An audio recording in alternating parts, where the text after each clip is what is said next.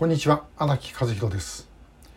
えー、キューポタのある町もうこれはもう昭和30年代の映画ですね、えー、吉永小百合の、まあ、出世作となったものであの川口市埼玉県の川口市を舞台に、えー、まあその青春ドラマみたいな映画ですごいヒットした映画なんですけどもこの映画の、まあ、バックグラウンドに在日朝鮮人の帰還事業がありました。で、えー、川口といえばですねあの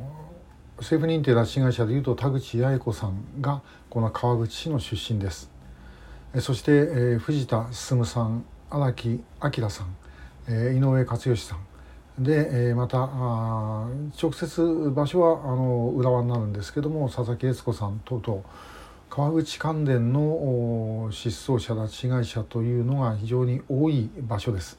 えー、こういう場所ってのはあとあの神戸市の灘区がこれに該当するんですけども、まあ、川口っていうのは特に 周辺と比べても飛び抜けて多いで、え、一体これは何だろうかということなんですが、まあ、明らかにこれはもう在日のコミュニティがあったからということです。え、で、え、それは別にあの在日だから犯罪者というわけではもちろんありません。逆に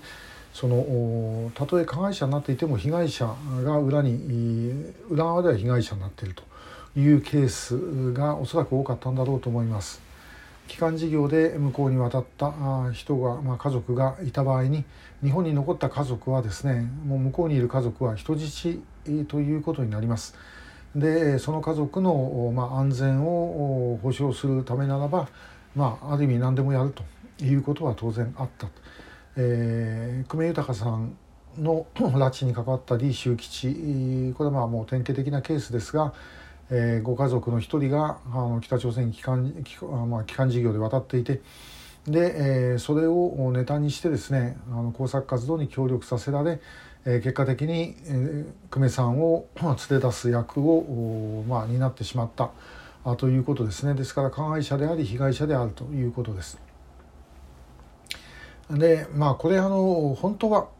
日本がそういう意味で言うと工作活動とかそういうものにですね、えー、もっと厳格な姿勢を最初から取っていればこういう事件は起きなかったあということですね。で、えー、もう捕まるということになれば向こうやらなくなりますからでそれをいくらやっても大丈夫だというふうになってしまったために、まあ、さらにこれは在日の中のそういう活動に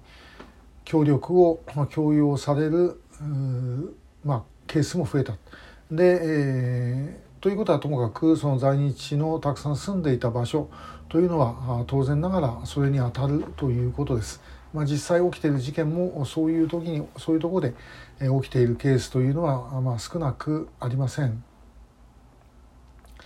えー、まあ、あの川口ではですねあの川口の会が、まあ、皆さん本当一生懸命活動をされていて署名活動やったりあるいはあの集会やったりとかですね、えー、非常に熱心に取り組んでくださってます。でそれやはりあの、まあ、事件が多かったということもあるんですけども、まあ、そこに住んでおられる方々にとってはいろんな、えー、思いがあったということなのではないでしょうか。